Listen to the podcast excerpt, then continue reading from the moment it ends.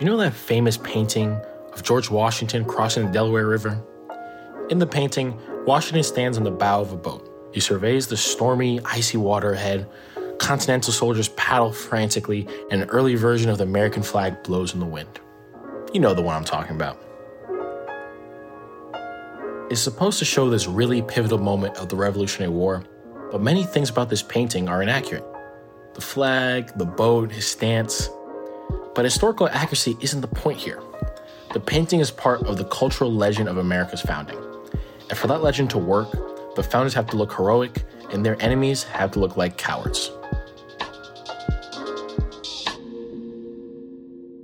Untextbooked producer Victor Yee is a first generation American with immigrant parents.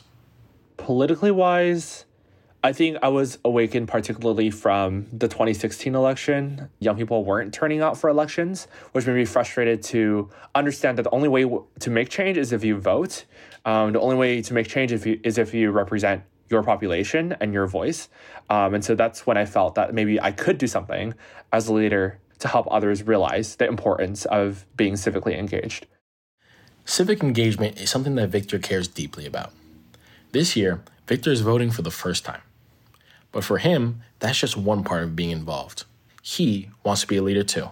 The only reason why I want to become a leader is that I see a bunch of problems existing and no one is doing anything about them to change it. And so the only way for it to be changed is if I get into the loop and try to change it in any way possible. Victor's desire to change the world led him to study history's great leaders. And that led him to the writing of General Stanley McChrystal of the U.S. Army.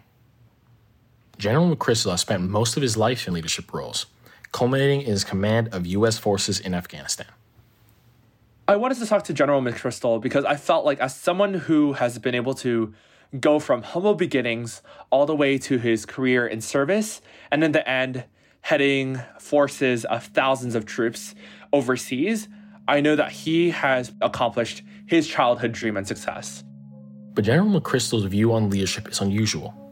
A couple years ago, he co wrote a book called Leaders Myth and Reality. He argues that the stories we tell about our leaders are more legends than fact. And when he looks at true stories of leadership, he finds it to be much more complicated than it seems. In the book, he profiles effective leaders of all kinds he even wrote a chapter on the effective leadership strategies of the Al Qaeda leader that he fought against for years. After the break, you'll hear Victor's conversation with the general, talking about the American dream, the myths of leadership, and how young people can help fix the country.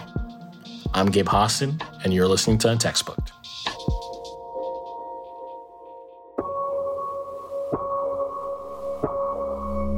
Untextbooked.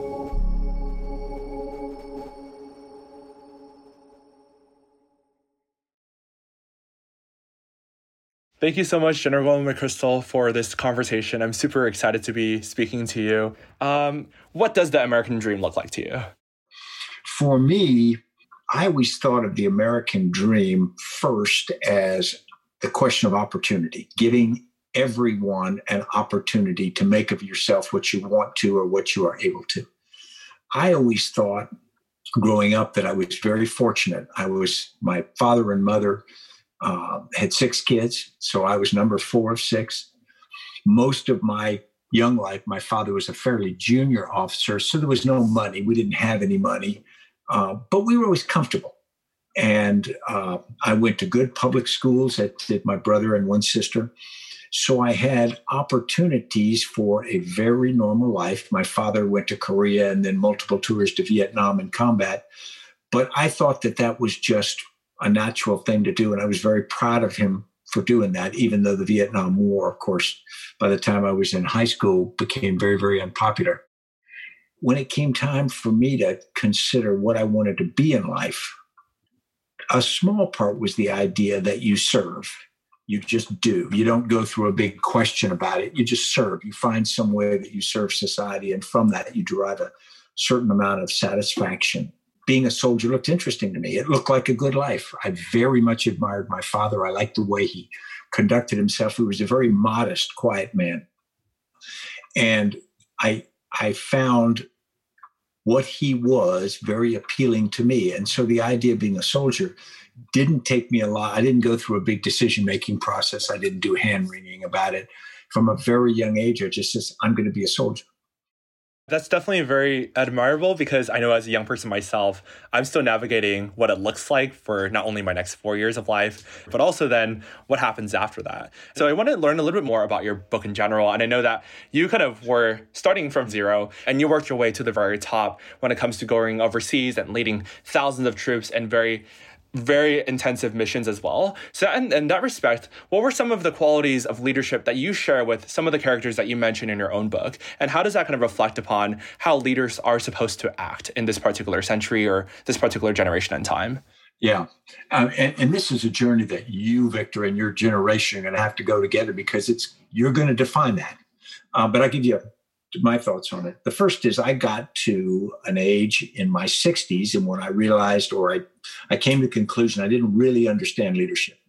I had practiced it, I'd been taught it, I'd done all these things related to leadership, but I didn't understand it like I think I should have, or and I wished I did. So hence we took up the study of this book reflected in the book Leaders. And we wanted to look at leaders and say, why are they leaders? Not pick good people, not, you know, who were people you admire, but pick people who were successful as leaders. They they got a certain amount of uh, influence over people or things. So we picked 13, uh, six pairs, and then an additional person, Robert E. Lee. And what we found was first is that there's no list of traits to be a good leader. I can't give you a list and say, do these things, you're going to be an effective leader. I can't even take an effective leader from one organization who's proven themselves, put them in another organization with any high expectation that they'll repeat the performance because it's too contextual. What we concluded was leadership is really like a chemical reaction that's between the person, the leader, the followers, or the other people involved, and then the, the context of the moment. And those things come together and they create this witch's brew. And then from that comes leadership and you get an outcome. Um, and that's frustrating because people say, well, if I just go find the right leader, everything will be okay. That's not our experience. But, but when we study leadership, we have tended to do it through biography.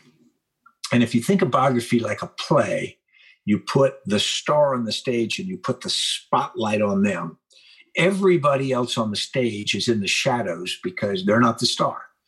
And so you start to think that everything that happens or doesn't happen is based upon what the star does. When in reality, the other players often have much more impact over what happens than that, but it's it's simpler. And so we write biography that way, we do movies that way, we do heroes that way. And so we have a tendency to say, okay, Victor's a hero, put him on a pedestal and let's wait and see what he tells us to do.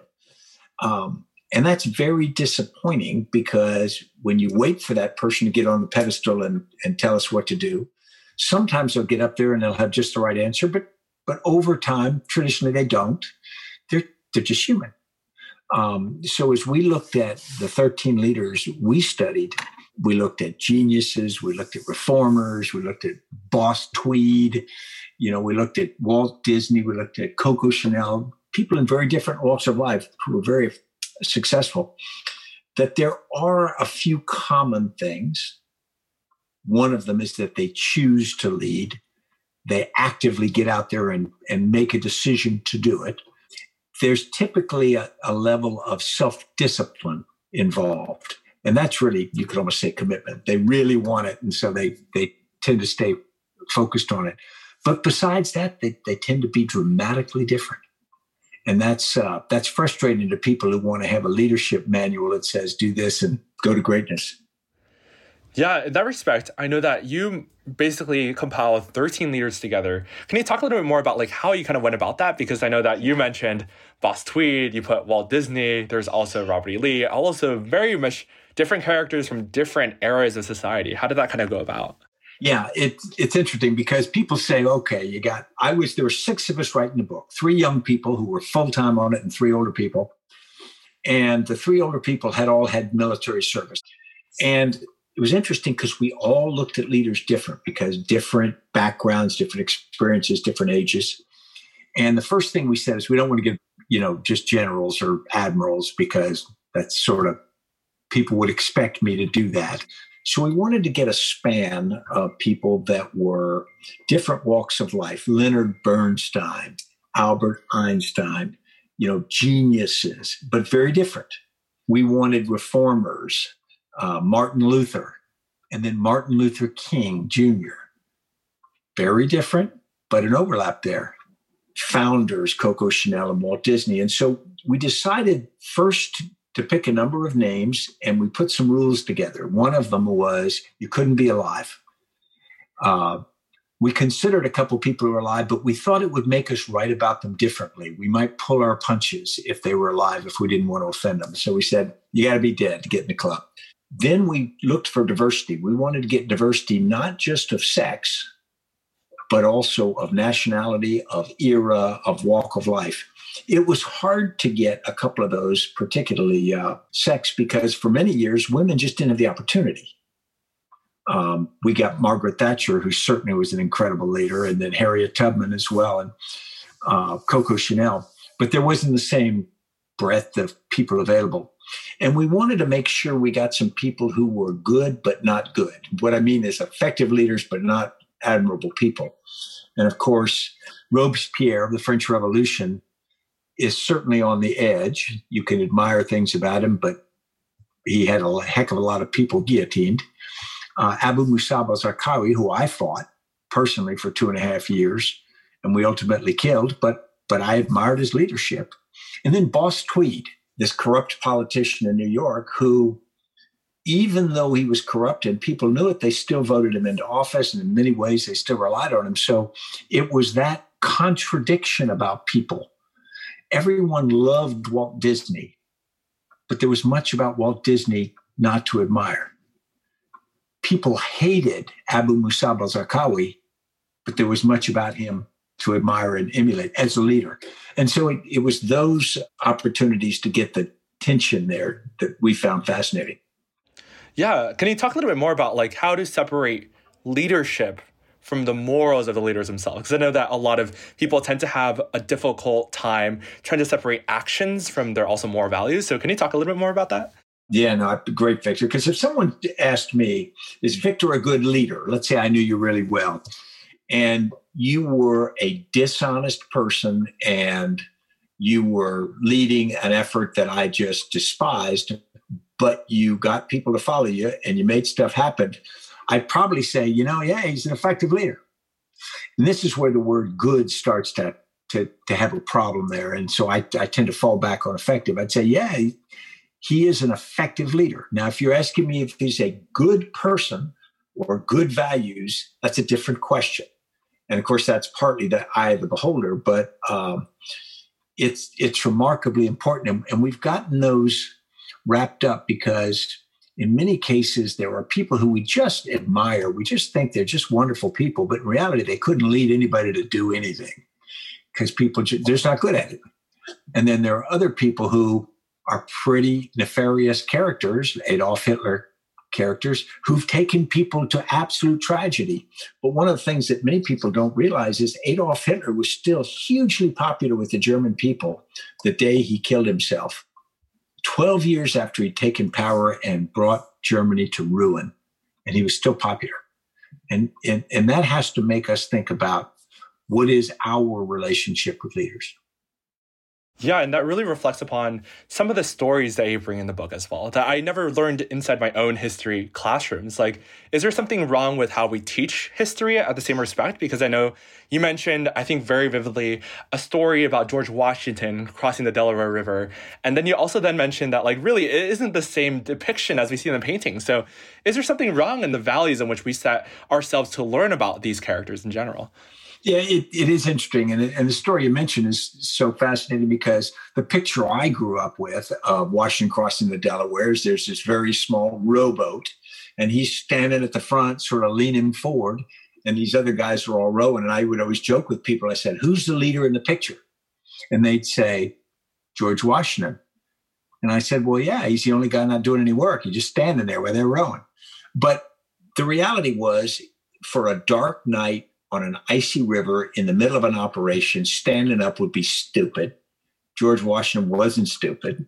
Um, but but it's a representation of him, of his role in the operation. And so, from that standpoint, is it wrong? I, I'm less clear saying that. Um, it's inaccurate, but he was the reason they went across that river. He was the reason they did that operation. Absent Washington, that probably would not have occurred. And so, the idea that he is the barrel chested person standing above everyone else, there's a certain artistic license to it. The danger is, is, is we get confused. We start to believe that stuff. We start to think that uh, that person that that is what leadership looks like. We start to think that leadership has to be taller, stronger, smarter. Leaders can never say "I don't know" because they know everything. Leaders can never be scared. Human beings are scared. I mean, there are all these things that we start to either demand of ourselves as leaders or demand of other leaders that are completely unrealistic. And the thing we should really want from leaders is what we need to think about. Yeah, I know that one particular figure that I was super intrigued by is again Robert E. Lee. Um, can you talk about your relationship with him and your upbringing, and then how that's kind of changed over time? When I remember the vivid story of you throwing the painting away in your own house as well. So, can you talk a little bit more about that? Sure, I, will start with that for people unfamiliar. Um, in the spring of 2017, I took a painting of Robert E. Lee off the wall in my little office in in our house in Alexandria, Virginia. I took it to the garbage in our garage and threw it away. And my wife had given me that 40 years before when I was a second lieutenant. It, it had cost 25 bucks, which was a lot of money at that point to us. And I had treasured it for all those years. Every military quarters we lived in, I hung that because I was proud, one, to look at him as a leader I admired, and two, for people who came to my house, I wanted them to see the kind of people that I admire and therefore, you know, sort of signal my values. Um, and I live about 75 feet from the home he grew up in. So I'm by him every day. And I grew up with the idea of Robert E. Lee. I went to Washington Lee High School. When I went, I played for the Washington Lee Generals. When I went to West Point, I lived in Lee Barracks. And at West Point, Robert E. Lee never got a demerit in his time there. He was known as the Marble Man. He was just, he's this figure that is an ideal. And so I grew up with the idea that here's a guy who's brave, brilliant, honest, everything. And that's the way American history carried him for 150 years. But she had come to me, my wife Annie had come to me about a month before, and she said, I think you ought to take the picture down. And I said, What are you talking about? You gave that to me. That's General Lee. And she goes, No, this was right after Charlottesville. And she says, I think people coming to our house may think that you align with white supremacy and some of the things like that. And she goes, I know you don't. And I said, Well, that's not what the picture means. And she says, Well, it doesn't mean that to you. It might mean that to someone else so we talked about it for about a month and and then finally i just one morning sunday morning i just came to the conclusion you know she was right and so i picked it and threw it away it was kind of emotional and this gets to a number of factors because in many ways this was a very admirable guy. This was a guy who had extraordinary values extraordinary self-discipline. He had crafted himself a way of calculating what his responsibilities were. He took the same oath at West Point that I did. And yet, after serving 31 years in the US Army, he left it and tried to destroy the nation that his forebearer, George Washington, done so much to create. So it's this incredible contradiction. You've got the guy who's so good, and then suddenly he does something that if you put on the list of what are bad things you can do, try to destroy and divide the nation, that's pretty bad. And, and why'd you do it? Ah, to preserve slavery and you go, whoa. But yet it, it's so much more subtle than that because he felt he had this value system that convinced him that that was what he should do. I'm sure he felt morally right to do that. I disagree. I think he got it completely wrong. But when I think of that, and then I juxtapose that on Abu Musab al-Zarqawi or someone else who was I was absolutely opposed to, the fact that I don't think they're right doesn't necessarily make them wrong. It means that I don't think they're right. My my values aren't that. And this is where it starts to get so hard because we want to judge everybody through our own lens, through our own values, and we say, because of this, they are wrong, and they are because they are wrong, they are evil. Um, and Robert E. Lee is almost the classic case because otherwise he is just so incredibly good as a leader and a person, except this little thing he tries to destroy the United States of America, you know. Yeah, no, definitely. So I guess in a respect, how do you glorify someone that fought to keep black people enslaved? And how does that kind of work out in, in that lens? Yeah, people can do some great things and then have attributes or behaviors that you're just not comfortable with. But if we take them completely, ball them up and throw them in the trash bin, we throw an awful lot of good. And I also think there's a there's a reality, the context of the time. Had I been a young Southerner in 1861, there's a much greater chance that I'd have joined the Confederate Army than I would have stepped back and said, no, I'm going to join the North and, and try to defeat the states and the families where I grew up. A few people did that, but the reality was that's uncommon behavior. It would probably be uncommon, unlikely. I can pretend now that I would see slavery as an evil and therefore I would do that. Uh, but most people didn't, and I can't assume that they were all bad people. So I think we've got to we've got to admit the power of context. We've got to admit the reality that you do reflect the society that you're in, the pressures that are on you, the values of the moment. And it's not realistic for us to step back and say, why did Thomas Jefferson keep slaves? He wrote so eloquently about liberty, but he kept slaves. Absolute contradiction. The reality is that was an accepted moray of the time, and, and he was a human being. He reflected that. Now, that doesn't mean we look back and say he was right. You know, we can't step back and say, because he was so accomplished, because he was our third president, our first secretary of state, wrote the Declaration of Independence, it's okay that he had slaves. No, it's not. But it doesn't take away the things that they did. And so this is where we've got to be as people today very mature, very thoughtful. And as we craft for ourselves, what are we going to be as leaders? We need to think about it. I got a good friend of mine who constantly reminds me, he says, there are things we do right now that 30 years from now, people are going to absolutely criticize us for. If anybody ever put a statue up to one of us, it'd get ripped down 30 years from now for something we don't think is wrong. Um, and you go, wow, I'm just, well, what's the deal? And, and I think we have to admit that's the way it is. The way I think about this now as we go to choices, particularly about leaders, leaders for businesses or leaders for political office, I'm not looking for any perfect candidates anymore because you're just not going to find them. What I'm looking for is people, uh, ladies and gentlemen, to, into those offices who will assemble talent around them and will be humble enough to say, okay, what we're really got to do is get good talent to work this program. And then we've got to take a mature, values based approach to it. I'm I'm not very interested in what their policies are because the reality is, over the course of their time in office, situations are going to change. And so their policies are going to be impacted by evolving things, emerging crises that come. And so you can't ask somebody what they're going to do in office and have them give you an accurate answer because they don't know. What you can do, however, is you can vote on values. You can look at someone and say, are they honest? do I believe that they will be honest? Do I believe that they will be stable? Do I believe that they will be loyal? Do I believe that they will be open minded enough to listen to various opinions and, and put those together? You know, we're going to make a lot of mistakes as a country over the next, you know, four years, eight years, whatever period we want to look at. We just are.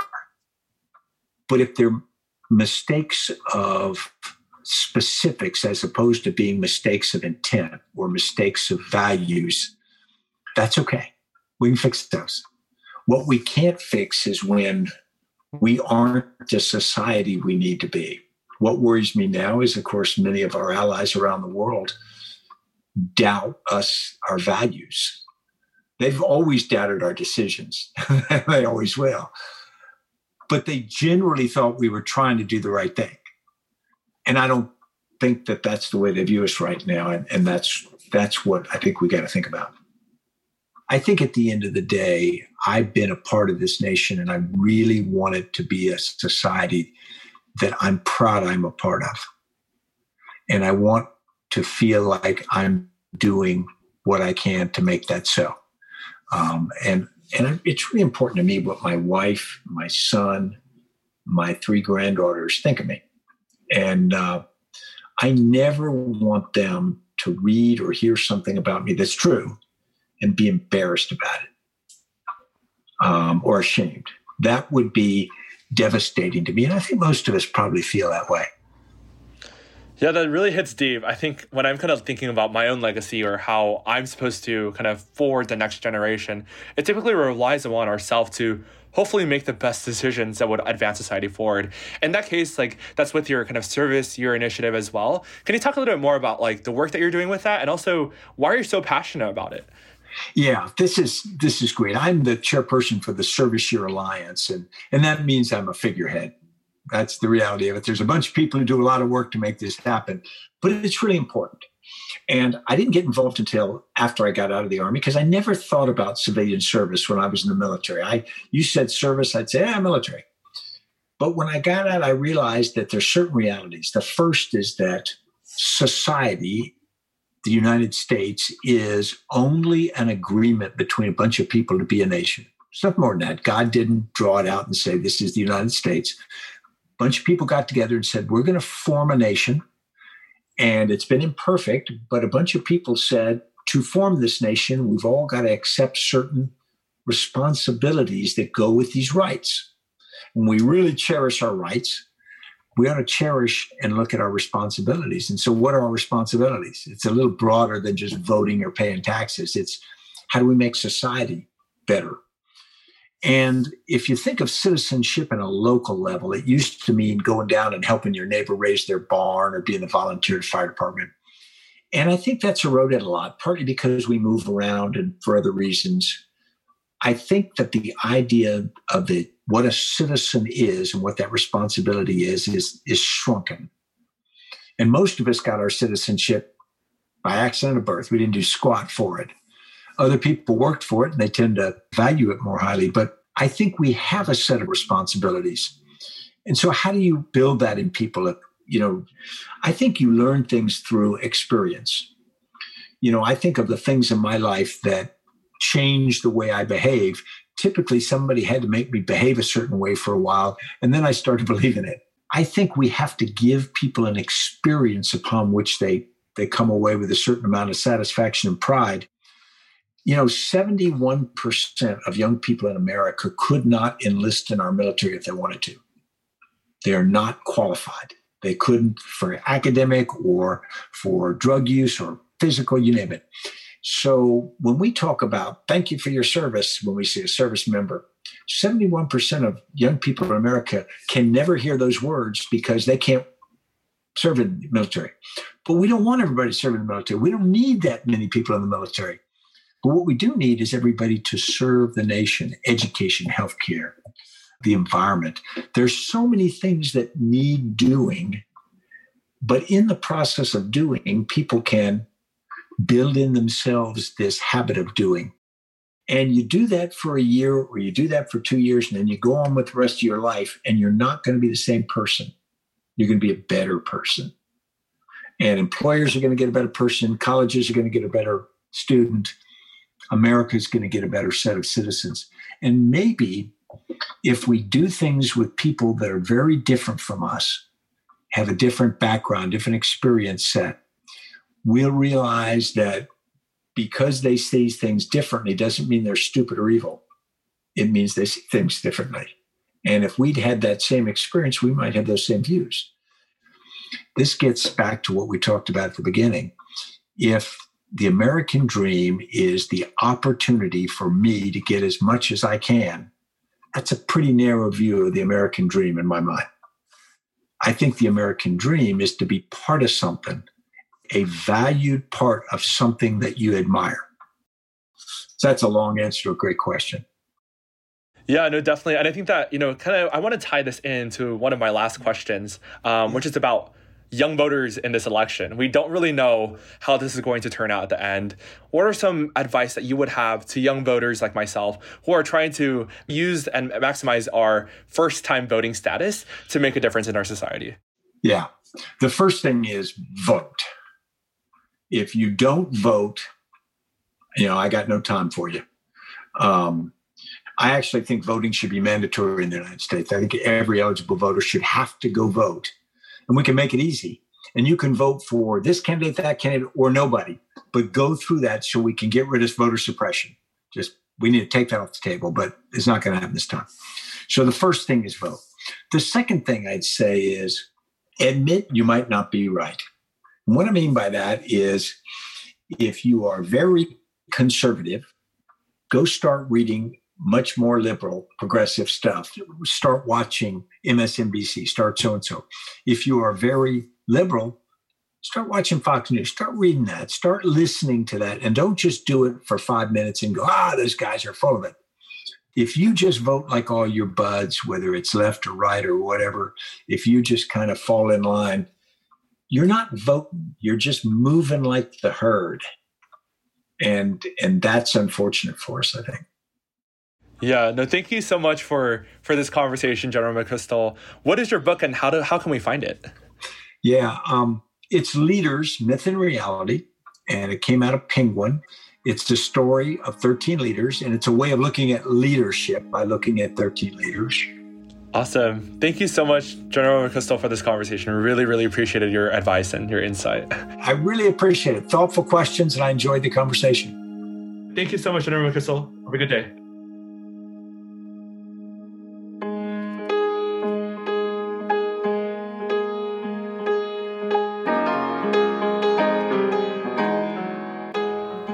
General Stanley McChrystal is the retired head of the Joint Special Operations Command and former commander of the United States forces in Afghanistan.